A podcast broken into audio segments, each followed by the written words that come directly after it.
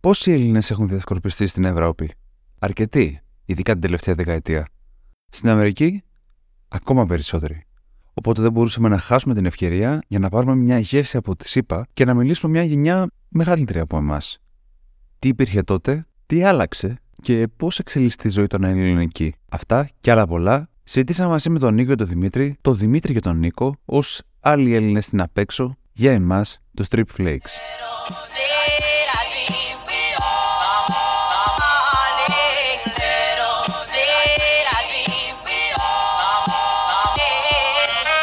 Ακούς του Strip Flakes, ένα podcast ταξιδιωτικό, κινηματογραφικό, με δύο φίλους να μιλάνε για τις εμπειρίες που απέκτησαν με τον καιρό. Προσοχή, το επεισόδιο αυτό απευθύνεται σε όλους εσάς που έχετε μια λαχτάρα για έμπνευση στο νέο σας ταξίδι ή ακόμα και για μια πρόταση της επόμενης ταινίας που θα παίξει στην τηλεόραση του σπιτιού σας.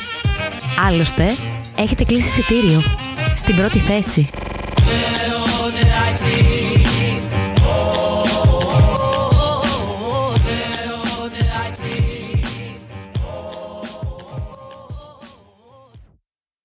Ε, πάμε γερά γιατί στα προηγούμενα είχαμε, στα προηγούμενα είχαμε μιλήσει με μία, δύο, τρεις, τέσσερις γυναίκες. Μιλήσαμε αρκετά για την Ευρώπη, οπότε σκεφτήκαμε αυτό που λέγαμε και στον Νίκο να πετάξουμε, να περάσουμε τον Ατλαντικό, να πάμε προς μερική μεριά και να συνομιλήσουμε σήμερα μαζί με τον Νίκο και τον Δημήτρη, τον Δημήτρη και τον Νίκο. Καλησπέρα, χαίρετε, γεια σας, εξαρτάται την ώρα. Γεια σας. Δεν είναι στην Αμερική αλήθεια. Είστε 7 ώρες πίσω, έτσι. Ναι, είμαστε μεσημεράκι εδώ. Α, ωραία. Είχα να πήγαινε άλλο και την περιοχή, μην νομίζεις. 2 παρά 7.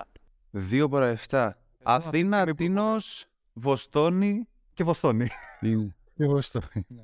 Παιδιά, το καλοκαίρι στην Τίνο θα έρθετε. Εντάξει, δε, εδώ, θα, εδώ θα καταλήξετε. Θα το κάνουμε τάμα, να έρθουμε. Αξίζει πάρα πολύ. Στο λέω από εμπειρία Θα μας πλέον, πεις έτσι. μόνο- Θα, θα μας πεις μόνο ποια εβδομάδα του, του καλοκαιριού είναι, αξίζει να έρθουμε, να μην πέσουμε πάνω σε κίνηση. Ιούνιο. Χωρίς δεύτερη Ιούνιο, σκέψη. οκ. Ξεκάθαρα Ιούνιο. Που είναι στα καλύτερά του, Ιούνιο και Σεπτέμβριο πλέον. Άντε και λίγο αρχές Ιουλίου με μέσα. Ωραία. Λοιπόν, κάθε φορά στην εισαγωγή κάνουμε για να δώσουμε λίγο εικόνα, καθώς να σημειώσουμε ότι με τον Νίκο και τον Δημήτρη είχαμε ξαναμιλήσει πριν από περίπου τρία χρόνια για δικό τους επεισόδιο podcast, όταν ε, εκείνη την περίοδο ήμασταν εμείς οι καλεσμένοι και από την απέναντι πλευρά ήταν ε, αυτοί οι συνομιλητές. Οπότε για όσους μας ακούνε ή όσους έχουν ε, ανοίξει αυτό το επεισόδιο πρέπει να πούμε τι κάνει ο καθένας, με τι ασχολείται. Ποιος θέλει να πάρει σειρά, Νίκο, Δημήτρη, ποιος θέλει να ξεκινήσει. Και να πούμε ότι έχουν το podcast εντάχει. Σωστά, το οποίο το να πω ότι το είναι πλέον greekpodcast.com. Κάναμε μια συγχώνευση σε όλα τα podcast. Στο, είμαστε, θα μας βρείτε στο greekpodcast.com. Δημήτρη, θα ξεκινήσεις; Ξεκινάω, ναι, γεια σας. Γεια, καλή χρονιά. Καλή τηλεοπτική. Καλή χρονιά. Μάλλον, Ραδιοφωνική χρονιά. Εγώ ασχολούμαι τα τελευταία 20 χρόνια στον χώρο της μεθοδομπορίας. Είμαι στο marketing ε, και στις αναλύσεις σε μια εταιρεία πληροφορικής η οποία εδρεύει στην Καλιφόρνια. Βρίσκομαι στη Βοστόνη όπως προαναφέρατε και συχνά σε αυτά χρονικά διαστήματα κάθε χρόνο περίπου κατεβαίνω στην Ελλάδα που κάνω και εκεί κάποιες ε, με τις διακοπές προσπαθώ να το συνδυάσω και με κάποια επαγγελματικά πράγματα σαν συμβουλάτορας στο consulting. Α, γεια σας και από μένα. Και εγώ είμαι, έχουμε παράλληλο, παράλληλους βίους με, με τον Δημήτρη. Είμαι και εγώ περίπου 20-25 χρόνια εδώ στην Αμερική. Η πρώτη δουλειά μετά το, το πανεπιστήμιο ήταν στην πληροφορική. Είμαι ακόμη σε αυτό το τομέα. Βέβαια έχουμε αλλάξει πολλές εταιρείες και θέσεις, αλλά ακόμη είμαι στη, στην πληροφορική και, και νομίζω αυτό θα είναι μέχρι το τέλος. Εκτός και αν αυτό που κάνουμε για χόμπι γίνει κάποια στιγμή και επάγγελμα και είμαστε, αυτό θα ήταν πολύ καλό για να τελειώσει και η καριέρα μας έτσι. ναι, ναι, σας το ευχόμαστε. Πώς προέκυψε αυτή η αγάπη σας για το ραδιόφωνο, δηλαδή το είχατε ξεκινήσει όταν φτάσατε στην Αμερική ή ασχολιόσασταν και στον ελλαδικό χώρο; Α, να πάρω τη σκητάλη. Εγώ θα πω ότι με το ραδιόφωνο δεν τα πήγαινα ποτέ καλά με τα μικρόφωνα. Απλώς ήμουν, αυτό που, μου, ε, που έκανα πάντα ήταν ε, ήμουν DJ. Οπότε έπαιζα μουσική στη- όταν ήμουν στην Ελλάδα και σε κλαμπ και διάφορα καφετέριες και, και τέτοια σημεία, αλλά όταν, γι- όταν ήρθα εδώ στην Αμερική εί- είχα, το έκανα σαν χόμπι μόνο. Δεν, προσπάθησα κάποια στιγμή να το κάνω λίγο ημι επαγγελματικά, ξέρετε, γάμους και τέτοια πράγματα για μουσική, αλλά δεν έκατσε. Οπότε το είχα πάντα στην άκρη στο μυαλό μου. Αλλά και κάποια στιγμή με τον Δημήτρη α, σκεφτήκαμε να κάνουμε, ειδικά τώρα με τα, με τα podcasts, α, να κάνουμε το podcast. Είχαμε δουλέψαμε για κάποιους σταθμούς εδώ πέρα και βρεθήκαμε πίσω από τα μικρόφωνα. Ε, εγώ Δημήτρη, ήθελα πιο Δημήτρη. πολύ να σας κάνω τέτοιο. Ήθελα να κάνω μια άλλη ερώτηση πριν το γυρίσουμε κατευθείαν στο ραδιόφωνο και την όλη. Επειδή ξεκινήσαμε με την αφορμή και αυτή. Ήθελα πιο πολύ να ρωτήσω, για- γιατί θέλω να εισαγάγω τους ακροατές, λόγω και της θεματικής, στον καθένα ξεχωριστά. Από, από τότε που εσείς φύγατε, ποια ήταν η αφορμή στον καθένα για να φύγει από την Ελλάδα και να καταλήξει να μείνει στην Αμερική; Γιατί αυτό είναι το, το κύριο, το κύριο concept σας, πριν πούμε κατευθείαν για τα χόμπι και τα υπόλοιπα. Απλά είπαμε να τριπλάρουμε λίγο, να κάνουμε ποικιλία. Να βάλουμε μια ποικιλία με το ραδιόφωνο. Αυτό είναι το θέμα. Χωράει πάνω από δύο ώρες συζήτηση. Πρώτο ήταν επειδή ήμασταν τέτοια μεγάλα μυαλά και εγώ και ο Νίκος, δεν μπορούσε το ελληνικό έδαφος να μας κρατήσει με 3,5 στις παναδικές εμένα και έπρεπε να, να βγω έξω ώστε να καταφέρω κάτι διαφορετικό. Τότε που μπόρεσα και κατάλαβα ότι μεγάλωσα μάλλον, δηλαδή στο 17,5-18 όταν έφυγα από την Ελλάδα, ήταν η φάση που κατάλαβα ότι πρέπει να μεγαλώσεις γιατί αλλιώς ε, δεν έχεις επιλογές. Στην Ελλάδα ήταν ε, γη της επαγγελίας και το είχα, δεν το είχα πάρει αψήφιστα, αλλά νόμιζα ότι θα υπήρχαν πάντα οι ευκαιρίες. Όπως το ανέφερα, δεν πέρασα παναδικές και με την αφορμή αυτή έπρεπε να βγω στο εξωτερικό. Το γεγονός ότι είχα γεννηθεί στην Αμερική και είχα Αμερικάνικη υπηκότητα είναι πιο εύκολη η κίνηση. Αλλά κακά τα ψέματα, όταν έχεις φύγει από πολύ μικρή ηλικία και η γλώσσα δεν είναι πλέον η μητρική, δυσκολεύεσαι και εσύ όπως όλοι οι άλλοι. Ήρθαμε στην Αμερική, μπήκα στο πανεπιστήμιο, είχα κάνει κάποια μαθήματα ορθοφωνίας παλιότερα, ήθελα να πάω στην δραματική σχολή. Το αγαπούσα πάντα το, το, το στοιχείο αυτό και, το, και την υποκριτική αλλά και, τη- και το ραδιόφωνο. Ε, με τον Νίκο γνωριστήκαμε στο πανεπιστήμιο, αναπτύξαμε μια φιλία κάποιων ε, ετών και μετά, εφόσον και οι δύο είχαμε αυτή τη, την αγάπη και το, το μεράκι για το ραδιόφωνο, αυτός όπως είπε σαν μουσικός παραγωγός και εγώ με την εκφώνηση, κάναμε το συνδυασμό και αρχίσαμε δειλά-δειλά στην αρχή ε, σε ένα ραδιοφωνικό σταθμό τοπικό, ο οποίος κάλυπτε την ε, ελληνική παροικία και μετά αναπτύξαμε το δικό μας ε, κανάλι και τα τελευταία 4,5 χρόνια ήμασταν σε εβδομαδιαία βάση, κάναμε μια εκπομπή συν μία. Δηλαδή δύο, εβδο- δύο, δύο εκπομπές την εβδομάδα, περίπου 3,5 ώρες. Αντί για τον ψυχολόγο ήμασταν στα, στα μικρόφωνα. Οφείλω να ομολογήσω. Αυτό ακριβώς ήταν και ο λόγος αντί ψυχολόγου. Και ειδικά τώρα εν μέσω COVID. αλλά Ξεκινήσαμε πριν το COVID, αλλά ε, εν μέσω COVID βοήθησε πάρα πολύ. Και όπως τώρα μιλάμε με εσάς μέσω laptops και ο καθένας από το σπίτι του, έτσι, Ναι. έτσι, έτσι έχουμε καταλήξει ως εδώ. Νίκο, δεν μας είπες μόνο εσύ ποια ήταν η δικιά σου αφορμή όταν άφησες την Ελλάδα για να πας στην Αμερική; Ναι, α, είμαι, όπως είπα πριν, ε, είμαστε δύο παράλληλοι σχεδόν με το, με το Δημήτρη. Εφ- εγώ εφ- είχα και εγώ γεννηθεί εδώ. Οι γονείς μου ήταν σε- εδώ στην Αμερική τη δεκαετία του 70. Ήταν εδώ για 6-7 χρόνια. Γεννήθηκα εδώ πέρα, αλλά μεγάλωσα στην Ελλάδα. Δηλαδή, όταν ήταν να πάω δημοτικό, μετακόμισαν. Οπότε πήγα δημοτικό, γυμνάσιο, λύκειο και στρατό στην Ελλάδα. Οπότε όταν απολύθηκα από το στρατό, ήξερα ότι είχα αυτή τη δυνατότητα, επειδή ήμουν Αμερικανός πολίτης, έρχεσαι εδώ και να μπεις σε πανεπιστήμιο, μπαίνει είναι και πιο φθηνά, γιατί εδώ το πληρώνεις στο πανεπιστήμιο, αλλά είναι πολύ πιο φθηνά. Οπότε αυτό ήταν το κίνητρο. Ήρθα εδώ πέρα τέλη 90, οπότε ε, όπως είναι φυσικό τα πρώτα δύο-τρία χρόνια ξέρεις, δε- μέχρι να, να, να εγκληματιστείς, να μάθεις τη γλώσσα, όχι μόνο τη γλώσσα, τη γλώσσα την ξέραμε, αγγλ- αγγλικά ξέραμε από πριν, αλλά όχι τα αγγλικά που χρειάζονται. Κρι- Είναι, εγώ πάντα λέω είναι οι πρώτοι έξι μήνες, δύο χρόνια, δέκα χρόνια όταν είσαι στο εξωτερικό. Οπότε οι πρώτοι έξι μήνες είναι πολύ, πολύ σημαντικοί και ε, ε, υπάρχει που λένε εάν κάτσεις, εάν, τη βγάλεις, αν τα βγάλεις πέρα τους πρώτους έξι μήνες, μετά είναι τα δύο χρόνια. Εάν βγάλεις τα δύο χρόνια, μετά πας στα δέκα. Είναι το, τα, Step οι by πιο step. σημαντικές ημερομηνίες. Ναι. Οπότε πήγα και εγώ στο Πανεπιστήμιο, γνώριζα τον Δημήτρη εκεί πέρα. Δουλεύαμε. Εγώ δούλευα και ο Δημήτρης, από ό,τι ξέρω, όταν είμαστε στο πα- Πανεπιστήμιο, μιλάμε για. γιατί έπρεπε να πληρώνουμε. Αλλά όλα καλά.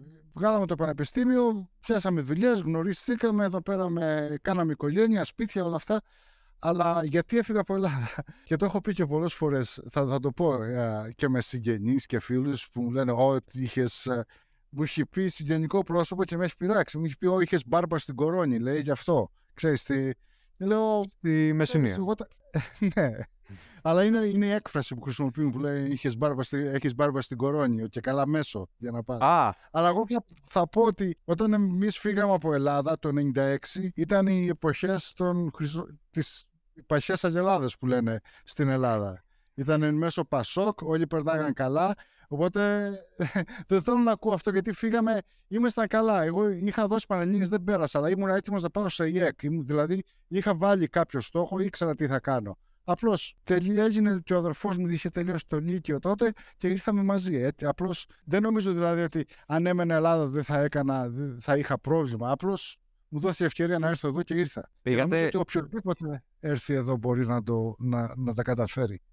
Πήγατε οι δυο σας στην Αμερική, είχατε κάποιον να σας περιμένει; Ναι, ε, πάντα έχεις, ε, έχεις ε, συγγενικά πρόσωπα. Ε, Γι' αυτό λέω είναι πολύ σημαντικό οι πρώτοι έξι μήνες. Δηλαδή, αν, αν, και το λέω τώρα σαν συμβουλή, αν έρθεις, δεν μπορείς να μείνεις σε συγγενικό πρόσωπο για πάντα. Δηλαδή, ένας μήνας και πολύ είναι, άντε δύο, ενάμιση. Δεν- όσο και να σε αγαπάνε, όσο και να σου λένε κάτσε, μείνε, δεν γίνεται. Ε, Έτσι πιστεύω και έτσι έχω δει. Οπότε, εάν καταφέρεις να σταθείς στα πόδια σου μέσα σε ένα-δύο μήνες, σε οποιαδήποτε χώρα και αν πας νομίζω, και είναι βασικό να βρεις δουλειά. Δηλαδή αυτό, οι φίλοι και οι γνωστοί γι' αυτό χρειάζονται, να βρεις δουλειά. Από τη στιγμή που θα βρεις δουλειά και μπορείς να πληρώνεις το δικό σου νίκη, μετά δεν σταματάς πουθενά. Ε, ή για θέμα υποστήριξης πιο πολύ το ρωτάω. Γιατί οι πιο πολλοί έχουν αυτό το πρόβλημα. Ότι όταν πηγαίνουν κάπου στο εξωτερικό, έχουν να αντιμετωπίσουν μόνοι τους δυσκολίες όσον αφορά την προσαρμογή, μοναξιά, επικοινωνία. Τέτοια φάση. Πάντα. Α, όπως είπα, εγώ ήμουν με τον αδερφό μου και ξέρω και ο Δημήτρης ήταν με, το, με δικά του αδέρφια, οπότε βοηθάει πάρα πολύ αυτό. Πάρα πολύ. Ειδικά με το... Και κάνεις φίλους, βέβαια. Έχει μεγάλη σημασία το να έχεις φίλους. εκεί υπήρχε ελληνική κοινότητα που μπορούσατε κατευθείαν να αλληλεπιδράσετε με Έλληνες, να μην σας κάνει τόσο πολύ να, λείπει, να σας λείπει η Ελλάδα και τους δυο σας. Συνήχε συμβάλει αυτό καθόλου; Ναι, και η, η Βοστόνη έχει πάρα πολλούς Έλληνες, έχει πάρα πολλούς φοιτητές, έχει πολλά πανεπιστήμια, αλλά να πω κάτι το οποίο είναι και αστείο σε αυτή τη στιγμή, είναι κωμικό. Εγώ τουλάχιστον δεν ξέρω εσύ Δημήτρη, αλλά εγώ στις αρχές του, τα, μέσα στα δύο πρώτα χρόνια σου λείπει η Ελλάδα, δηλαδή σου λείπει η ελληνική κουλτούρα και δεν μπορείς να πηγαίνεις ε, αμέσως Ελλάδα τα καλοκαίρια. Έχει τύχει πριν, το, πριν την 11η Σεπτεμβρίου που ήταν αλλιώς τα αεροδρόμια δύο φορές είχα πάει με τον αδερφό μου για καφέ στο αεροδρόμιο επειδή ήταν φορτώνα τα αεροπλάνα για Ελλάδα για να δούμε Έλληνες. Το Open Paint είναι η καφετέρια που ήταν εκεί στο τέρμιναλ που έφευγε η, η Ολυμπιακή, οι πτήσεις που φεύγαν για Ελλάδα. Αυτό κλείνει η παρένθεση για να δεις που με ρώτησες αν μας έλειπε ή ξέρεις α, αν είχε άλλους Έλληνες. Ναι, πάντα, πάντα λείπουν. Και, και νομίζω είμαστε τυχεροί εδώ σε Βοστόνη γιατί έχει πάρα πολλούς Έλληνες. Τώρα Δημήτρη δεν ξέρω αν θες να Ξέρω. συμπληρώσεις. πει τόσο πολύ μετά το χρονικό διάστημα που έλεγε ο Νίκος, μετά δύο χρόνια είναι πιο πολύ, πιο πολύ αισθητή η ελληνική παρουσία εδώ παρά στην Ελλάδα. Και γιατί το λέω αυτό, γιατί πιο πολλοί έχουν φύγει από παλαιότερες εποχές που είχαν μετανάστες, όχι φοιτητικοί μετανάστες, όχι, συγγνώμη, όχι το, ο πνευματικός πλούτος, είχαν φύγει τα, τα εργατικά χέρια. Ε, αυτοί όμως είχαν κρατήσει κάποιες παραδόσεις οι οποίες μεταλαμπαδεύσαν στην επόμενη γενιά και βλέπεις μερικά πράγματα εδώ πλέον στο εξωτερικό που δεν τα βλέπεις στην Ελλάδα. Και στον τρόπο σκέψης και στον τρόπο έκφρασης, αλλά ε, είναι κάτι σουρεάλ.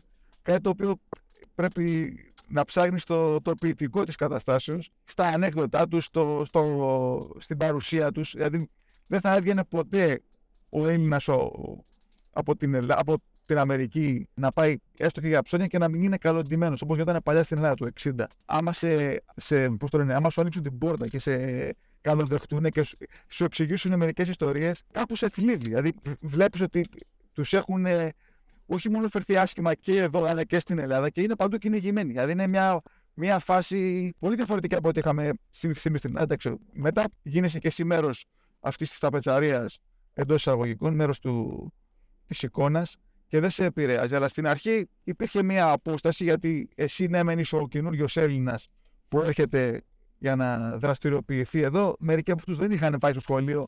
Υπήρχε το ανταγωνιστικό φαινόμενο μέσα. Όχι πάντα να σε βοηθήσουν. Ναι, υπάρχουν βέβαια και άνθρωποι που κάνουν τη διαφορά που σου λέει να σε σπρώξουμε, να είμαστε μέντορες. Και είναι και άλλοι που θέλουν να σε έχουν υπό. Γιατί σου λέει, γιατί να έρθει κάποιος και να γίνει καλύτερος, χωρίς δεν θέλω να βάλω τώρα στόχο μερικούς ανθρώπους, Αλλά υπάρχουν ό,τι υπάρχει στην Ελλάδα σε, μικρό, με- σε, πώς το λένε, σε εισμίκρηση υπάρχει και εδώ. Δεν είναι ότι. Μικρογραφία. Μικρογραφία, μπράβο, σωστά. Ναι. Και δεν σου λείπει η Αλλά Ελλάδα. ότι Κάθε είχα- μία έχει παρελάσεις, έχει ελληνικά σχολεία, έχει εκκλησίες, έχει πάρα πολλές. Πιστεύω πιο πολλέ και από την Ελλάδα. Εμείς που έχουμε γνωριστεί τώρα για να το φέρω να κλείσει ο κύκλος καλά, έχουμε γνωριστεί με άτομα τα οποία είναι στην ίδια κατάσταση με εμάς. Έχουν έρθει σαν φοιτητές, έχουν εδρεωθεί, έχουν κάνει τις οικογένειές τους. Οι οικογένειες συναντιούνται σε τακτά χρονικά διαστήματα και έχει αυτή την επικοινωνία που υπάρχει και αλληλοβοήθεια, αλληλοϊποστήριξη εντός εισαγωγικών, ότι σου, σε κρατάει σε, μια, σε ένα τσεκ, σε μια γρήγορση. Έχει Θεωρείτε παρατηρήσει μήπως- γενικά τέτοιο διαφορές από την περίοδο όταν ήρθατε εσείς στα 90s με άτομα που έρχονται για να ζήσουν, ε, γενικά να σπουδάσουν και να ζήσουν μετά στην Αμερική πλέον. Ναι. Έχετε, έχετε γνωρίσει, δηλαδή, τι, τι διαφορές μεγάλες, άμα είναι μεγάλες ή μικρές τέλος πάντων, βλέπετε. Εγώ, εγώ έχω δει διαφορές από τα 90s με τα, αυτούς που έχουν έρθει από τα ε, 60s και τα 70s εδώ πέρα. Είναι άδικο να βάζουμε όλους τους Έλληνες της Αμερικής στο ίδιο καζάνι, γιατί νομίζω εδώ στη Βοστόνη, η Βοστόνη είναι πολύ κοντά στην, ε, στην Ευρώπη. Είναι 6 ώρες με το αεροπλάνο είσαι Μαδρίτη, 5 ώρες είσαι, είσαι στο Λονδίνο, 9 ώρες είσαι στην, Ελλάδα, στην Αθήνα. Αλλά μου είχε κάνει εντύπωση εμένα προσωπικά. Έχω πάει στο, στο, στη Φλόριδα, στο Tarpon Springs, το οποίο είναι αυτή τη στιγμή είναι η, η, η, η συνοικία, η περιοχή της Αμερικής που έχει τους περισσότερους Έλληνες. Πιο πολλούς και από το Σικάγο. Να- Το Tarpon Springs με τους φουγκαράδες από την Κάλυμνο. Αλήθεια. Αν το ψάξετε, ναι, άμα δείτε το χάρτη της Φλόριδα, είναι στη μέσα πλευρά, το κόλπο του Μεξικού, στο, στο μέσο Α. ύψος της Φλόριδας. Αριστερά Καν- δηλαδή. Κάνουν δηλαδή αυτή τη δουλειά. Είναι. Ήταν σαν σφουγγαράδες, ήρθαν στη δεκαετία του 30 και του 40 και πιο νωρίς και έχει πολύ μεγάλη κοινότητα. Είναι πάρα πολύ. Αλλά θέλω να πω ότι όταν πήγα εκεί, είχαμε πάει τώρα πριν το COVID, οικογενειακό, στο η περιοχή λέγεται Τάμπα. Μου έκανε εντύπωση ότι έχουν κολλήσει στη δεκαετία του 60 και του 70 και μπαίνεις μέσα σε εστιατόρια. Ναι, εντάξει, να έχεις σημαίες παντού. Βλέπεις και το αυτά. Βασιλιά δηλαδή. ναι, ρε, μπορεί, έχω δει και τον Βασιλιά σε τέτοιο, έχω δει και τον Παπαδόπουλο, έχω δει σε. Ω. Δηλαδή, ναι. και μερικά πράγματα. Εν τω μεταξύ, αυτά δεν τα βλέπεις στη Βοστόνη, Νέα Υόρκη ή Σικάγο που είναι πιο. Όχι πιο νέοι, έχουν πιο, πιο κοντινή επαφή με Ελλάδα. Δε- Για παράδειγμα, τα εστιατόρια. Ακόμη και να πας εδώ τώρα στην, ε, στη Βοστόνη, καινούργια ελληνικά εστιατόρια, είναι λες και είσαι στην Αθήνα. Μιλάμε τρομερά και είναι πολύ καλά. Στο Λο Άντζελε, είχα πάει και στην Καλιφόρνια. Σε ελληνικό μαγαζί και είναι λίγο. Κάνει να πω τη λέξη, δεν ξέρω, βγάλτε το. Πες, στο πες. Είναι λίγο kitsch. Πες, καθόλου, Είναι- γιατί; Μου Μια- θύμισε, μου θύμισε ότι είναι 1962 με το που ήρθαν πρώτοι Έλληνες και βάλαν σημαίες παντού και αυτά και έχει μείνει έτσι. Ανοίγω παρένθεση να πω ότι μου έχει κάνει πάλι εντύπωση ότι οτιδήποτε ελληνικό μαγαζί, ειδικά στα εστιατόρια, γιατί είναι πολλοί Έλληνες που έχουν εστιατόρια εδώ, δεν είναι ανακαινισμένα από το 72. Είναι δηλαδή. ναι. Αλλά είναι Αλλά- original, σου λέει ελληνική κουζίνα. Original, αλλά εντάξει ρε παιδί μου, τόσα λεφτά έχεις κάνει τόσα χρόνια. Άλλαξε, βάψε το λίγο. Εντάξει. Κάνε κάτι. Στο Α, πουλάει, είναι αλλά- marketing που λέτε. Ναι, αλλά το. Όχι, η Βοστόνη δεν νομίζω. Η Βοστόνη και Μοντρεάλ, πάλι η Μοντρεάλ είναι πάρα πολύ ωραία. Και ο ελληνισμός εκεί είναι καλά. Είναι, είναι Καναδάς πιο είναι κοντά αυτό. στην Ελλάδα. Καναδάς, Τορόντο, Ναι, Μοντρεάλ. ναι. Ναι. Εγώ το θέλω. Μοντρεάλ από τη Βοστόνη είναι, είναι κοντά. Σαν να λες Ναι. Αθήνα Θεσσαλονίκη. Είναι Α, έξι ώρες. 5-6 ώρες, ναι. Οκ. Ναι. Θεωρείς με αυτό που έχεις δει, πιστεύεις, κατά τη δικιά σου άποψη, ότι οι Έλληνες της Αμερικής ε, θέλουν να κρατήσουν πιο πολύ το ελληνικό στοιχείο, ενώ εμείς που μένουμε Ελλάδα, οι Έλληνες, προσπαθούμε να γίνουμε πιο πολύ Αμερικάνοι. Πώς λέει ο Πανούσης, θέλω να γίνω σαν Αμερικάνος. Και ακούω στα κρυφά το Μητροπάνο. Ναι. Ακριβώς, ναι. Όχι, εμείς ακούμε Μητροπάνο εδώ στα φανερά. Α, Εγώ Μητροπάνο 40 μέρες έμεινα Βιέννη και άκουγα Μητροπάνο. Δεν ξέρω, δηλαδή ήταν χρόνια μπροστά. 40 μου άκουσα μέρες αυτό το Βιέννη. πράγμα. δηλαδή, δηλαδή είναι τραγικό αυτό που λέω. Φαντάσου που μένεις χρόνια. Ε, ξέρεις τι, τώ- τώρα που είπαμε για Μητροπάνο και τα παιδιά μου δεν ακούνε ελληνικά, εντάξει. Θα ακούνε, νο- δεν θα τα πιέζω γιατί όταν τα, όσο τα πιέζω τόσο πιο πολύ νομίζω τα αποθώ όταν τους το δίνω με το ζόρι. Αλλά ξέρουν όταν, όταν βάλουν στο Spotify ή όταν ακούσουν στο αυτοκίνητο, ξέρουν ποιος είναι ο Μητροπάνος. Μόνο και μόνο από τη χρειά της φωνής. Χωρίς να είναι κάποιο συγκεκριμένο τραγούδι. Οπότε λέω εντάξει, αυτό είναι it's a win. Εντάξει. να, να ξέρουν. Ποια ήταν η ερώτησή σου πάλι; Α, αν, αν, α, Αν εσείς στην Αμερική, Οι Έλληνες Έλληνες- Αμερικής, προσπαθείτε να είστε πιο κοντά στι ελληνικές, ας πούμε. Πάντα, πάντα, πάντα. Ε, Γιατί, να σου πω, για μένα η εικόνα της Ελλάδας που έχω εγώ αυτή τη στιγμή στο μυαλό μου είναι μέχρι το 97 που έφυγα. Ό,τι ξέρω από την Ελλάδα το 97 και μετά είναι ότι βλέπω τα καλοκαίρια κάθε χρόνο ή κάθε δεύτερο χρόνο που έρχομαι Ελλάδα. Οπότε οι αναμνήσεις που έχω από το, μέχρι το 97, αυτά είναι που δεν τα έχω ξεχάσει. Και πολλοί βλέπω, μιλάω με συμμαθητές μου και αυτά, μου λένε που το θυμάσαι αυτό. Λέω το θυμάμαι γιατί το έχω βάλει σε μια πλευρά στο μυαλό, το οποίο δε- άμα το ξεχάσω, ξεχνάω και από πού έρχομαι. Δηλαδή αυτό, αυτό μου έχει μείνει πλέον από Ελλάδα. Και αυτό το βλέπω και με τους Έλληνες, οι οποίοι είναι χρόνια εδώ πέρα. Και αυτό πάει ίσως να έχει να κάνει με αυτό που είπα πριν, έχουν κολλήσει στο 60. Εγώ, αν, α, αν με ακούσεις μετά από 10 χρόνια που μιλάω αυτή τη στιγμή, θα λες: Ω, αυτός έχει κολλήσει στο 90 όταν έφυγε.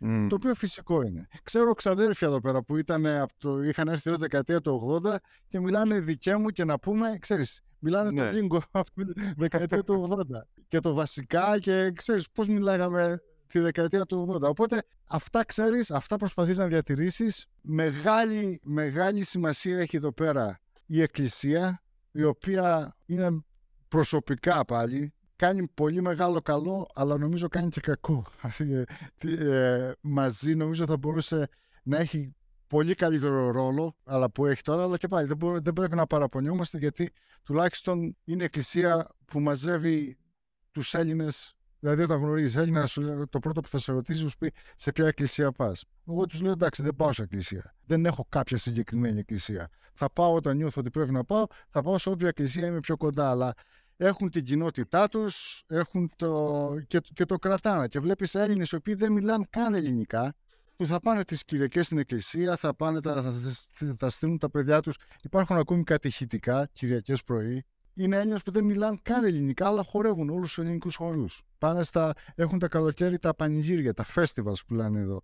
Κάθε εκκλησία κάνει το δικό της για να βγάλουν χρήματα. Ναι. Σας είπα, αν είναι να μιλήσουμε για τις εκκλησίες, πρέπει να κάνουμε ειδική εκπομπή. Για πολλά πράγματα πρέπει να κάνουμε δική εκπομπή με εσάς. με τους δύο. Ε, ναι, Λίγο την έχουμε ενό αυτό. στην άλλη. Ε, που Ναι. σου είπα. Θεωρείς ότι εμείς τώρα, οι, οι Έλληνες που μένουμε σ- στον ελλαδικό χώρο, θέλουμε Ναι. να γίνουμε ας πούμε, σαν Αμερικάνοι; Ποια είναι η Ναι. άποψη σου γι' αυτό; θέλετε, αλλά τους... και εμένα με πειράζει κιόλας να σου πω την αλήθεια το ότι έρχομαι στην Ελλάδα και δεν ακούω τα ελληνικά που ήξερα. Δηλαδή όλα αυτά τα, οι, οι λέξεις οι ξένες, οι συγχωνευμένες με τα ελληνικά, ο ντελιβεράς, γιατί να τον λες ντελιβερά; Δηλαδή οι- μικρά πράγματα, είναι μεταφορέας, εντάξει. Ή το- Διανομέας, όλες ναι. τις διαφημίσεις. Βλέπω τώρα σε τηλεόραση το, ε, με την τεχνολογία χρησιμοποιούν όλοι οι λατινικούς χαρακτήρες πρέπει να είναι αναπόφευκτα τα αγγλικά. Αλλά νομίζω, ναι, υπάρχει με, το βλέπω. Υπάρχει ο αντιαμερικανισμός, ο οποίος τον βλέπω και αυτόν, αλλά υπάρχει και το θέλω να γίνω σαν τους όπως το είπε ο Πανούσης. Ο Πανούσης, ναι, αυτό. Ναι, οπότε το βλέ... εμέ- προσωπικά με πειράζει πάρα πολύ. Αλλά και εγώ τα ίδια έκανα. Όταν ήμουν στην Ελλάδα και όταν ήμουν φυσικό, νομίζω είναι φυσικό αυτό. Ο Δημήτρης, τι έχει να πει; Συμφωνώ με αυτό το που έλεγε τώρα ο Νίκος, γιατί παίζει ρόλο βέβαια. Ε, να προσθέσω σε αυτό που λέγει τώρα και ο Νίκος, ότι υπάρχει, υπάρχει αυτό το, το φαινόμενο της, ε, της ξενομανίας που έχουμε όλος ο κόσμος. Δηλαδή θέλεις να κάνεις κάτι το οποίο περνάει.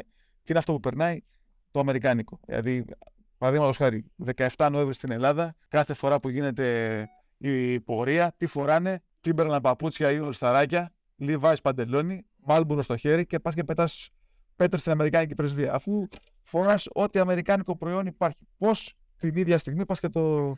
Δηλαδή, είμαστε, είναι το γελίο της υποθέσεως. Και βλέπεις ότι όταν του δοθεί ευκαιρία κάποιου που δεν έχει εμπειρία και γνώση, αλλάζει κατευθείαν η σκέψη του προς το καλύτερο. Έτσι. Και πάντα είναι καλό να αλλάζουμε όταν βλέπουμε ποια είναι η διαφορά. Και μου έχει κάνει εντύπωση ότι πολλοί, όπως και όπω ήμασταν και εμείς, πιστεύω, ότι πιστε- λέγαμε ότι είμαστε καλύτεροι. Ότι Θα μας πει εμάς, ξέρω εγώ, ο χύψη ωμέγα. Ώσπου έρχεται η, κα- η φάση και σου λέει αυτός ο χύψη ωμέγα από την άλλη πλευρά του Ατλαντικού ή από γείτονέ μας. Δηλαδή, μπορείς να πεις εσύ, θα μου έλεγε εμένα ο Αλβανός ή θα μου έλεγε ο Τούρκος ή θα μου έλεγε ο, ο Ιταλός, τι να μας πούνε σε εμάς αυτοί.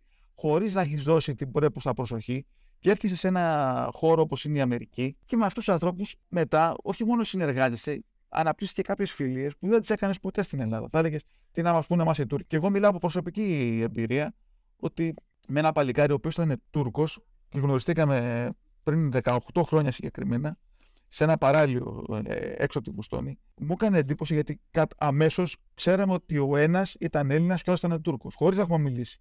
Δηλαδή με το συγνωρίζαμε από την κόψη που λέμε, που βλέπεις τον άλλον και αυτός είναι Τούρκος, ε, Και αυτοί είχαν μαγαζί συγκεκριμένα, είχαν ένα καφ- μια καφετέρια. Και μπήκα μέσα και αυτό μου λέει καλησπέρα. Και τον κοιτάω και αυθόρμητα του λέω Σαλάμ αλέκου. Και μου λέει πώς ξέρεις ότι Μμμ. είμαι Τούρκος. Του λέω πώς ξέρεις ότι είμαι Έλληνας.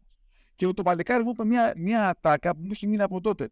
Μου λέει εμείς στην Τουρκία έχ- τον λέμε ελληνικό καφέ. Εμείς εμείς, μου λέει πίνουμε τσάι, τσάι, είμαστε μουσουλμάνοι. Και μου φτιάξε ελληνικό καφέ σε πρίκι για να πιω. Βγαίναμε έξω, με- με- αφού ήμασταν συνομήλικοι, είμαστε συνομήλικοι μάλλον. Βγαίναμε έξω και εσύ την ένα στον άλλον. ε, Δηλαδή, όταν βγαίνω με τον Νίκο, λέω ο φίλος μου ο Νίκος. Με αυτόν, όταν έβγαινα, έλεγα ο φίλος μου ο Τούρκος ο Τζόσκο. Και αυτός έλεγε ο, ο Δημήτρης ο Έλληνας φίλος μου. Και το λέγαμε αυθόρμητα. Αλλά μετά από ένα χρονικό διάστημα ήρθε κάποιος και μας ρώτησε: Λέει, ρε παιδιά, αφού είσαστε φίλοι, γιατί λέτε ο ένας ότι είναι Τούρκος και ο άλλος γιατί ότι είναι Έλληνας; Δηλαδή, εμάς ήταν το αμέσως, επειδή είναι Τούρκος και είσαι εχθρός, να πεις ότι είναι φίλος μου αυτός. Και για 1,5 περίπου χρόνο γινόταν αυτός που κάποιος μας έκανε την παρατήρηση. Δηλαδή, έχετε πάρει χαμπάρι ότι λέτε ο ένας ότι ο ένας είναι Έλληνας και ο άλλος επειδή είναι Τούρκος; Και ήταν πιο πολλά τα κοινά που έχεις με έναν εντός αγωγικών εχθρό στο εξωτερικό, επειδή έχεις γνωρίσει πώ έχει καταφέρει ο καθένας να τα φέρει εις πέρας, είτε λέγεται βιοποριστικά, είτε λέγεται με τα δίδακτρα, χύψη. Καταλαβαίνετε τώρα ποιες είναι οι άλλες ανάγκες που πρέπει να καλύψει ο, ο καθένας. Και επειδή ζείτε σαν εντός αγωγικών μετανάστες, γίνεται πιο σκληρός ο δεσμός αυτός. Και μετά γυρίζεις πίσω και ανοίγεις, έχεις ανοίξει το μυαλό σου βέβαια και λες: Παιδιά, δεν έχουμε τίποτα να χωρίσουμε με κάποιους ανθρώπους αυτούς. Ήταν εντελώς παραπληροφόρηση. Όχι βέβαια. Έτσι κι αλλιώς αυτά είναι οι άνθρωποι δεν φταίνε ποτέ σε τίποτα. Εμείς το έχουμε πει χιλιάδες φορές εδώ στο Trip Flakes και έχουμε και βιώματα με το χάρη σε αυτό το κομμάτι που λες τώρα. Ναι, αλλά κατά τα άλλα, εντάξει, εντάξει, είναι- είναι ότι γίνεται, ε, γίνεται αυτή η ανάμειξη, γίνεται αυτό το όλο σκηνικό στη, Ναι. στην Αμερική που σε επιτρέπει να είσαι και ανοιχτό να γίνεις ανοιχτό αν, αν έχεις τη θέληση και τη διάθεση και να γίνεις καλύτερος άνθρωπος. Δηλαδή δεν μπορείς να πεις τώρα ναι. στην Ελλάδα, να γυρίσω εγώ τώρα στην Ελλάδα και να πω ότι είμαι ρατσιστής όταν έχεις ζήσει το ρατσισμό και από δικούς σου και από ξένους. Δηλαδή δεν είναι κάτι το οποίο. Βέβαια, ανοίγουμε ένα άλλο θέμα τώρα το οποίο εντάξει δεν είναι προς ανάπτυξη στη στιγμή αυτή, αλλά δεν μπορείς τώρα εσύ να τα βλέπεις τα πράγματα όπως τα βλέπεις πριν. Γιατί αλλιώς δεν έχεις μάθει. Δηλαδή βγήκες και έκανες μονάχα ένα ταξίδι. Δεν έκανες κάποιο εμπλουτισμό των γνώσεών σου ή των εμπειριών. Στο κομμάτι αυτό του ρατσισμού δηλαδή, εσείς πω, αν, μάλλον έχετε βιώσει και οι δύο από ό,τι καταλαβαίνουμε. Πώς το είχατε διαχειριστεί τότε; στην αρχή το παίρνεις ψεύστα. Δηλαδή, όταν είσαι 18 και 19, η απάντηση αρχίζει με ένα γνωστό Άγιο. Τον Άι, κατάλαβες Ναι, ναι, ναι. κατάληξη. ναι, ναι, ναι. Δεν σε ενδιαφέρει. Δηλαδή, τι θα σου πει ο άλλος.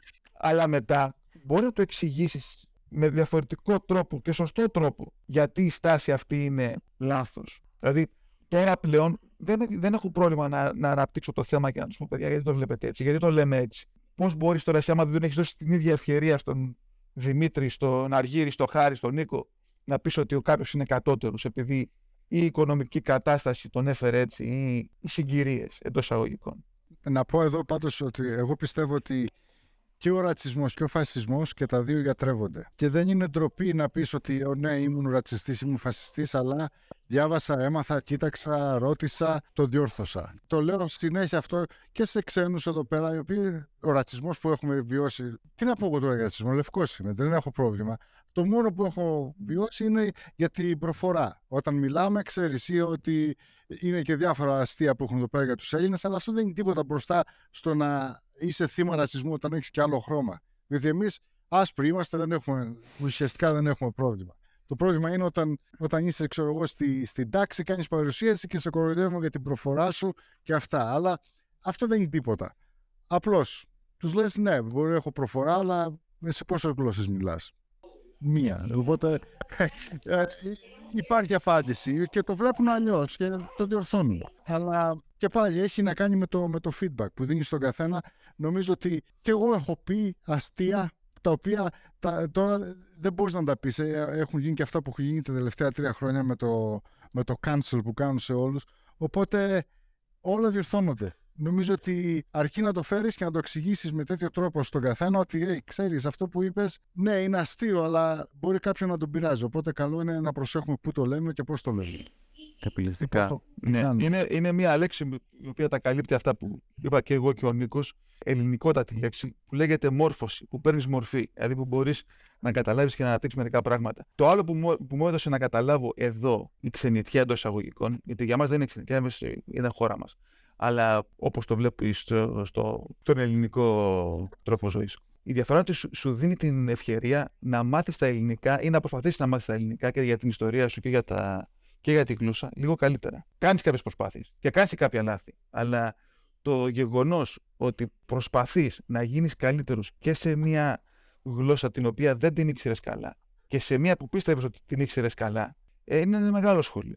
Ε, και για πολλούς πιστεύω ότι ε, κάθονται στο εξωτερικό αντί να γυρίσουν πίσω, είναι ότι σου δίνονται και άλλες ευκαιρίες να μάθεις και να, να πολλαπλασιαστείς. Δηλαδή να, να γίνεις μέρος πολλών διαφορετικών ε, ομάδων.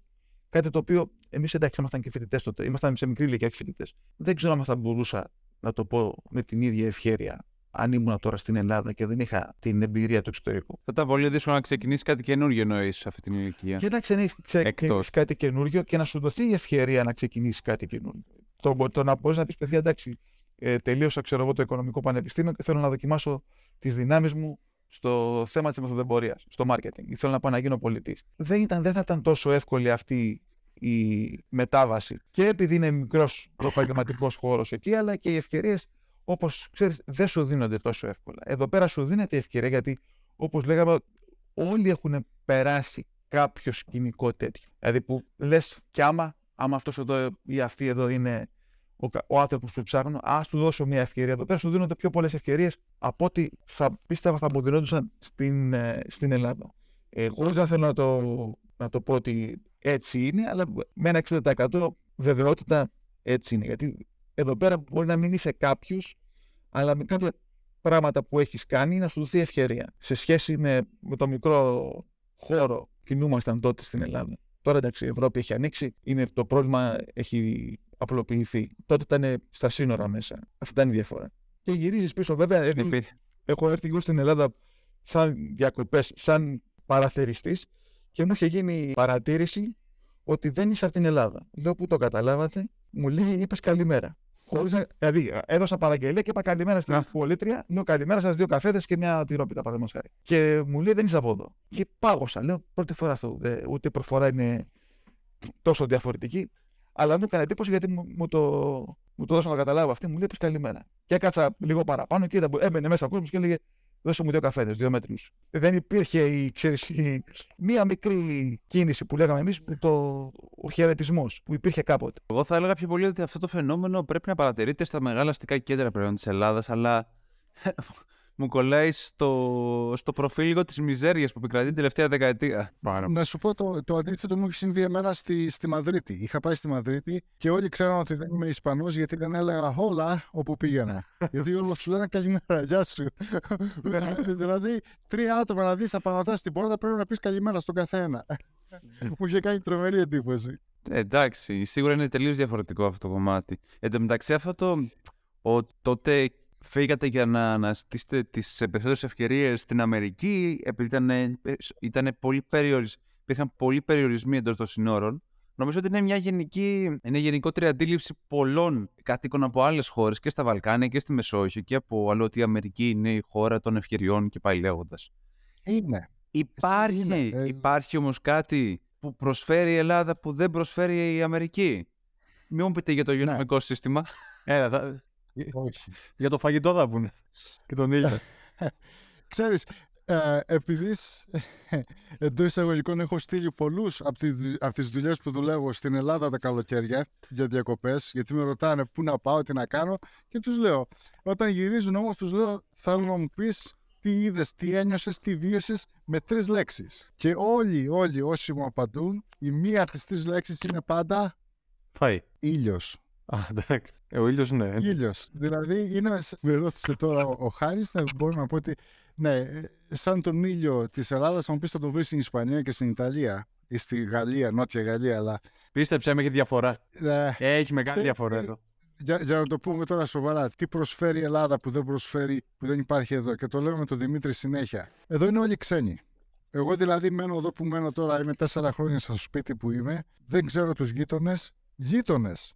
Δίπλα και απέναντι ξέρω μόνο το μικρό τους όνομα, τίποτα άλλο. Δηλαδή δεν υπάρχει αυτή η αμεσότητα. Ενώ στην Ελλάδα ξέρεις και το γείτονα, ξέρεις και θα βγεις έξω, έχεις και τους φίλους. Αυτό, το, αυτή η αίσθηση της γειτονιάς και το ότι υπάρχει, υπάρχει αυτή η αμεσότητα με τους, με τους, γύρω, σου, με τους γύρω σου, δεν, δεν, το, δεν το έχω συναντήσει εδώ πέρα. Να, δεν έχω μείνει και στην πόλη εδώ γιατί μένουμε στα περίχωρα το οποίο είναι κάτι σαν να λες, αν είσαι στην Αθήνα, είναι περίχωρα. Είναι σαν Βόρεια να είσαι πράσινα. έξω στο- Στην Κηφισιά. Βόρεια, σαν να είσαι, όχι, όχι. Κοροπή. είναι πολύ κέντρο. Τώρα είναι και επίκαιρο. ναι, κοροπή, σαν να είσαι Παιανία, Άγιο Στέφανο, δηλαδή. Πέρα, ναι. Είμαστε μικρέ, Ναι. μικρά χωριά έξω από τη Βοστόνη. Τα πέριξ. Στα Πέριξ. Αλλά δεν υπάρχει αυτή η αμεσότητα. Δεν... Η αίσθηση της γειτονιάς, το... Εντάξει. Εντάξει. ε, Στην Αθήνα, λίγο στην Ελλάδα και ο Χάρης θα μας το πει αυτό πιο πολύ. Πάει να γίνει έτσι πλέον, πιο απρόσωπα τα πράγματα. Ε, κοίτα, Και πιο στη πολύ, Θεσσαλονίκη πλέον. Δυστυχώς. αυτό, αυτό που περιγράφεις, κοίτα, αυτό πιο πολύ που πάει να γίνει, που γίνεται στην Αθήνα είναι επειδή πάρα πολλοί ε, άνθρωποι έρχονται από άλλες πόλεις και επειδή μαζεύονται από διάφορες άλλες πόλεις, ο καθένας κουβαλάει τα δικά του τερτύπια. Και όλοι έχουν γίνει λίγο πιο σφιγμένοι, λίγο πιο διστακτικοί. Αρχίζει σιγά σιγά να γίνεται αυτό το πράγμα. Ένα χαρακτηριστικό είναι το κομμάτι, για παράδειγμα, τα Χριστούγεννα και την Πρωτοχρονιά που παραμονεύει το Watson που είναι τα κάλαντα. Αυτό σιγά σιγά αρχίζει και φθήνει στις μεγάλες πόλεις. Δυστυχώς. Το άλλο πάλι εδώ πέρα είναι ότι όλος ο κόσμος είναι διαφορετικές θρησκείες, διαφορετικά backgrounds που λέμε εγώ από διαφορετικούς, διαφορετικές χώρες. Το μόνο κοινό που ξέρω εγώ που έχω αυτή τη στιγμή εγώ για παράδειγμα σήμερα το πρωί είμαστε, ο γιος μου έπαιζε μπάσκετ. Ξέρω μόνο τους γονείς των άλλων των παιδιών στην ομάδα μπάσκετ. Αυτός είναι ο κύκλος μου εδώ πέρα που μένω. Δεν Μμ. ξέρω άλλους. Ε, άλλους Αμερικα... όχι, Αμερικάνους για παράδειγμα.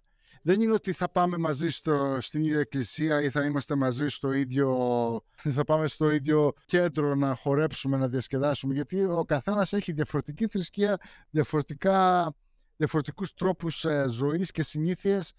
Δεν υπάρχει αυτό που λέμε, ξεχνάω και τις λέξεις, είδες, αυτός είναι ο μεγάλος μου φόβος. Και αυτό, παιδιά, γίνεται τον τρίτο χρόνο όταν είσαι μακριά από την Ελλάδα, αρχίζεις και ξεχνάς λέξεις και τρομοκρατείσαι. Εγώ θυμάμαι όταν έγινε αυτό σε μένα, διάβαζα το contra.gr και το in.gr γιατί στις αρχές του 2000 αυτές ήταν οι δύο μεγάλες ιστοσελίδες τους οποίους αν θα κάνετε και άλλες συνεντεύξεις κάντε αυτή την ερώτηση. Ρωτήστε τι διαβάζετε από Ελλάδα, από ίντερνετ. Contra και in. Οι δύο ιστοσελίδες τότε. Όπως και να έχει. Εντάξει, το κομμάτι δηλαδή ότι η αίσθηση της κοινότητας είναι ότι λείπει. η αίσθηση της κοινότητας και το να πεις να Παρόλο πάω που κάποιο είναι- κίνημα, ξέρω εγώ, να, να πάμε για ένα καφέ είναι και οι ρυθμοί εδώ πέρα είναι, είναι διαφορετικοί οπότε δεν, έχει, δεν έχεις ε, εμένα το μεγάλο μου παράπονο είναι να πάρω τηλέφωνο ένα, φι- να, με τον Δημήτρη είμαστε φίλοι αλλά μένουμε 60 χιλιόμετρα μακριά ένας από τον άλλο Ε, το σε- οποίο θεωρείται κοντά Ναι, σαν με Θεσσαλονίκη Θεσσαλονίκη. Κιλκής. Κιλκής. Ούτε- ε, ναι, κάπου Θεσσαλονίκη τόσο. Κιλκής. 57 χιλιόμετρα, ναι, τόσο. ναι Οπότε Ναι. μέχρι να συνα... έχεις και τώρα τα παιδιά τα μικρά και αυτά ξέρεις είναι λίγο δύσκολο να, να, να βρίσκεσαι συνέχεια.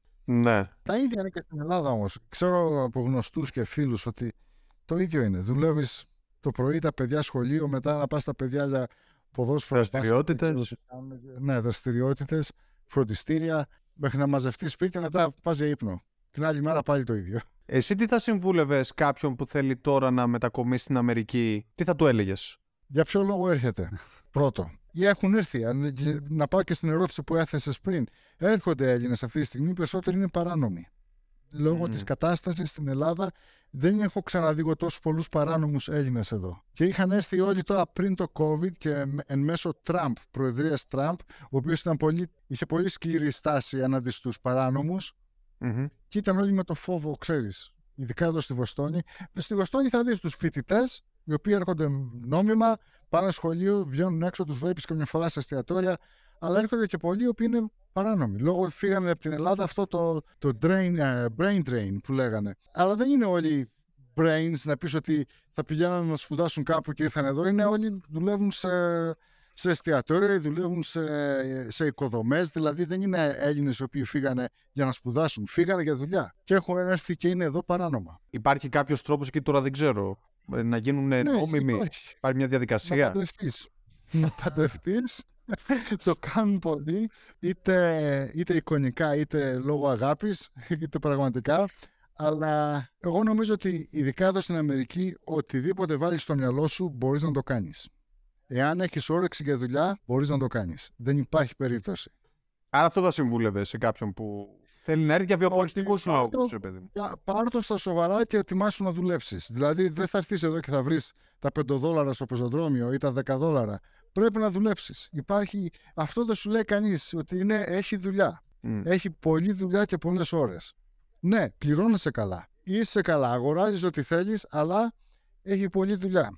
Ναι. Δεν Για- είναι δηλαδή για να βρεις τη δουλειά στο δημόσιο με την ιδέα που έχεις εσύ ότι ε, πρέπει να πας και εδώ στο Αμερικάνικο δημόσιο, το οποίο εδώ πέρα κανείς δεν θέλει να είναι στο Αμερικάνικο δημόσιο, είναι τελείως το ανάποδο από την Ελλάδα.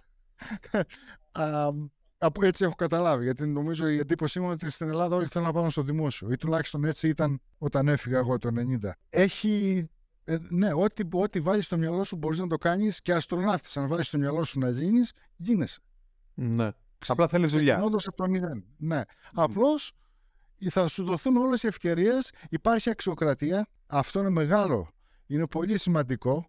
Είπα πριν ότι είχα πρόβλημα με την προφορά μου. Αυτό ήταν από διάφορους Αμερικάνους ή, ή τους γύρω. Αλλά όταν έρχεται η ώρα για δουλειά και βιογραφικό, δεν κοιτάνε ούτε τι χρώμα είσαι, ούτε από προσωπική εμπειρία. Ούτε αν έχεις προφορά, ούτε αν σου είσαι κουτσός, τίποτα. Σε αυτό το πράγμα βγάζω το καπέλο εδώ στους Αμερικάνους. Και είναι ένα από τα, από τα μεγαλύτερα, τα, είδες πάλι μου η επιλέξη, τα, τα plus, τα Προτερήματα, προτερήματα, τα ναι. προτερήματα εδώ στη, σε αυτή τη χώρα. Ναι, αλλά υπήρξε και μια πολύ μεγάλη διαδικασία για να γίνει όλο αυτό, έτσι. Δηλαδή υπήρχε Ναι, και τον γι' αυτό λέμε, οστρατσισμό, υπήρχε αυτό όλα αυτά που είπαμε και πριν. Ε, όλα αυτά πρέπει να είσαι έτοιμος. Και εσείς έχετε ταξιδέψει σε όλο τον κόσμο. Δηλαδή, έχει, ίσως έχετε, έχετε μπει σε αυτή τη θέση ότι σας βλέπουν με άλλον μάτι, σας μιλάνε αλλιώς, σας φέρονται αλλιώς. Ίσως να πήγατε μόνο για διακοπές. Αν κάτσετε λίγο παραπάνω θα το βιώσετε καλύτερα. Αλλά νομίζω ακόμη και σε διακοπές μπορείς να το, να το ναι, δεις ναι, αυτό, φυσικά. να το βιώσεις. Είναι άλλο το vibe μερικές φορές κιόλας. Okay, ναι, ναι, ξεκάθαρα. Ναι. για το πώς για το πώς Ε, κινούνται. Γιατί υποτίθεται ότι όταν ε, ταξιδεύεις πλέον. Ε, μιας- είπαμε και αυτό το κομμάτι. Συνήθως οι περισσότεροι από εμάς, επειδή τρέχουμε να δούμε πράγματα, δεν, έχουμε και, δεν ερχόμαστε και σε επαφή με τον κόσμο που ζει εκεί πέρα και χάνουμε λίγο την αίσθηση. Σωστά. Σωστά και έχω φέρει εδώ πέρα φίλους ε, και ξαδέρφια επίσκεψη για δύο εβδομάδες. Ω, πολύ ωραία Αμερική. Ε, ε, Όταν φεύγουν, πολύ ωραία Αμερική και θα μετακόμιζα. Λέω, κάτσε. Είδες την Αμερική, είδες την... Πρώτα απ' όλα δεν είδες την Αμερική, είδες τη Βοστόνη. Γιατί αν πας στην Αλαμπάμα και στο Μισισίπι και στο Τενεσί θα δεις άλλα πράγματα και δεν είναι όπως είναι στις ταινίες Ναι. που βλέπεις. Δεύτερον, έκατσες μόνο για δύο εβδομάδες. Δεν έκατσες να δεις πώς είναι εδώ όταν δουλεύεις, όταν πεις στους ρυθμούς. Είναι τελείως διαφορετικό.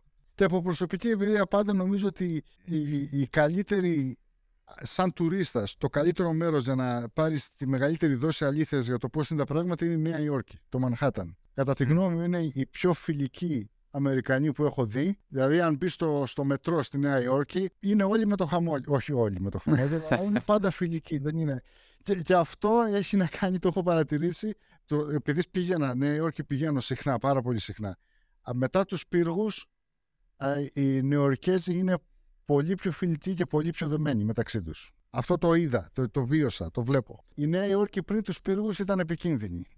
Τους ένωσε, δηλαδή τους Ναι. έκανε πιο, πιο ανθρώπινους νομίζω. Αν έχετε πάει Μανχάταν, το συνιστώ, Ο Χάρης έχει είναι τρομερή εμπειρία. Ε, Ευχαριστώ, ναι, πάει, όταν, πάει, ε, πάει. όταν γυρνούσα, ναι.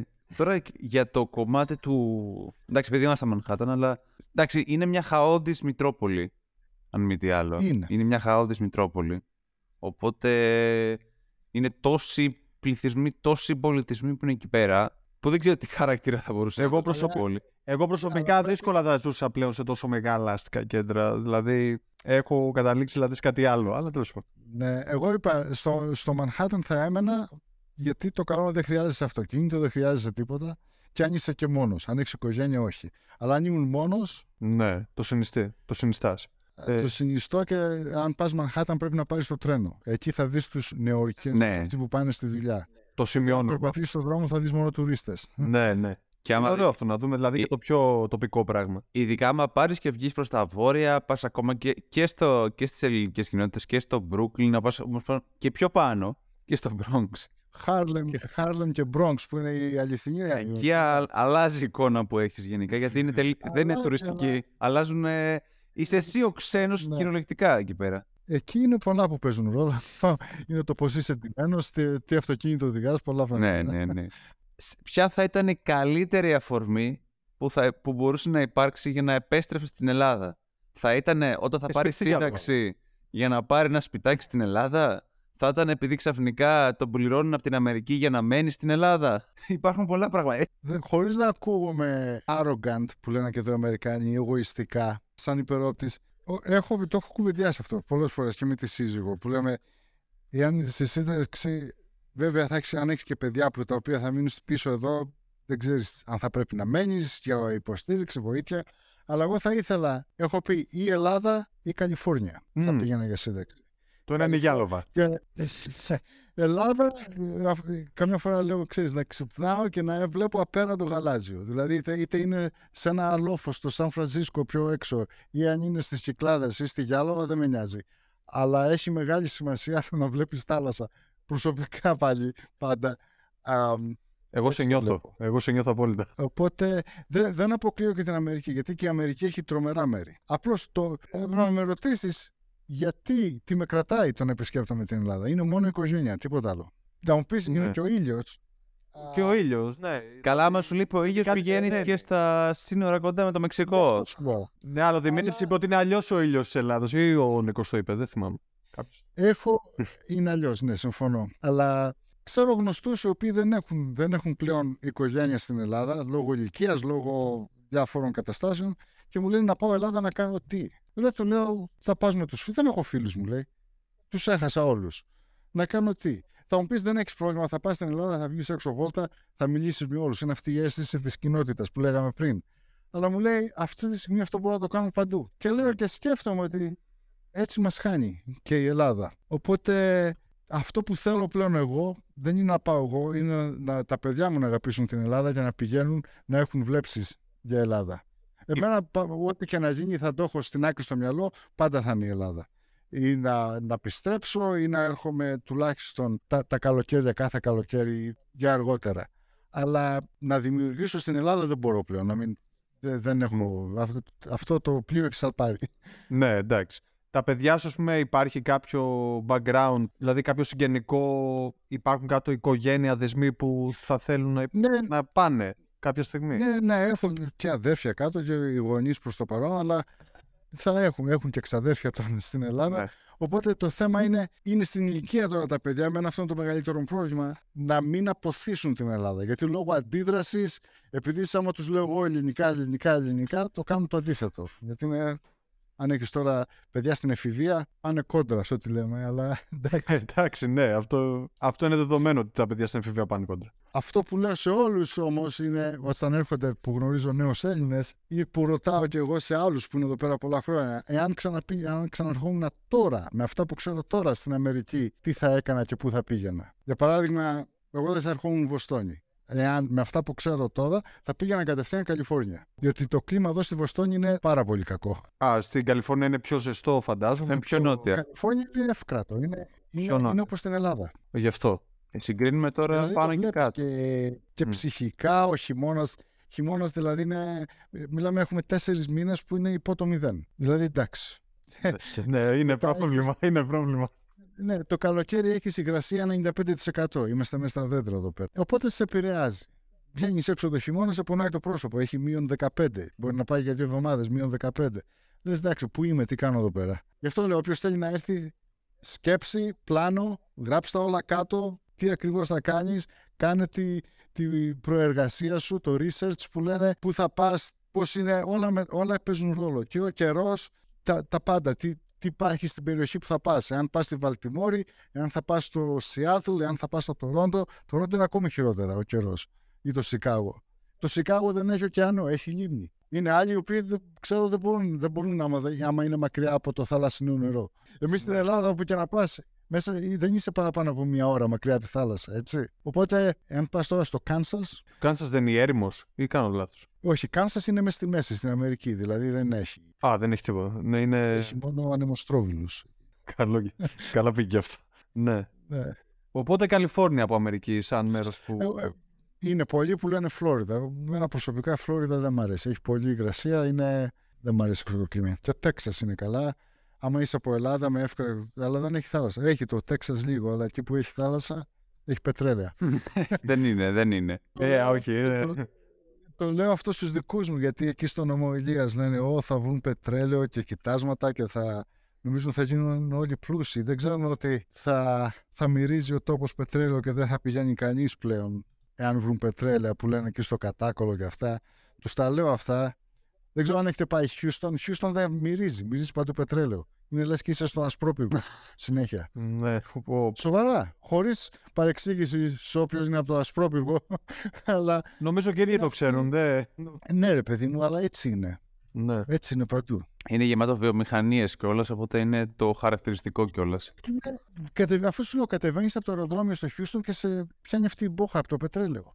Το οποίο είναι και 50 χιλιόμετρα πιο μακριά το, το μέρος που έχουν τις πηγές. Εντάξει, αυτή ήταν προσωπική εμπειρία. Πάλι δεν ξέρω. είναι μερικά πράγματα τα οποία τα έχω. Γιατί έχω επισκεφτεί όλη την Αμερική σχεδόν, παντού. Και σου, σου έχει. Νομίζω το καλύτερο μέρος είναι η Καλιφόρνια. Τελεία και παύλα.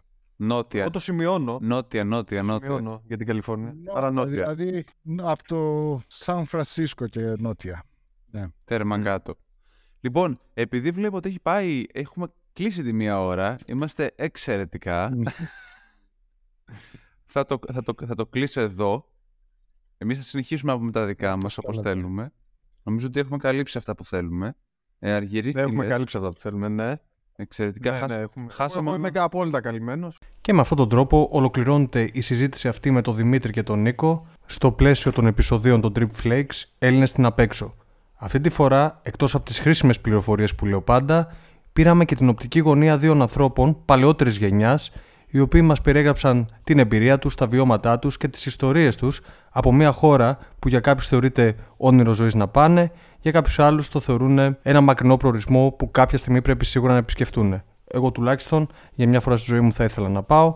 Ο Χάρης έχει ξαναπάει, δεν ξέρω αν θέλει να ξαναπάει για δεύτερη φορά. Όπως και να έχει, ευχαριστούμε πάρα πολύ τον Δημήτρη και τον Νίκο για την πολύ όμορφη συζήτηση που κάναμε σχετικά με την Αμερική και φυσικά δεν παραλείπουμε τις προτάσεις που έκαναν σχετικά με τις πόλεις που θα μπορούσαμε να επισκεπτούμε. Πέραν φυσικά της Βοστόνης, την οποία, όπως καταλάβατε, μένουν. Μείνετε συντονισμένοι γιατί έρχονται και άλλοι Έλληνες στην απέξω με διαφορετικές χώρες και με διαφορετικά δεδομένα.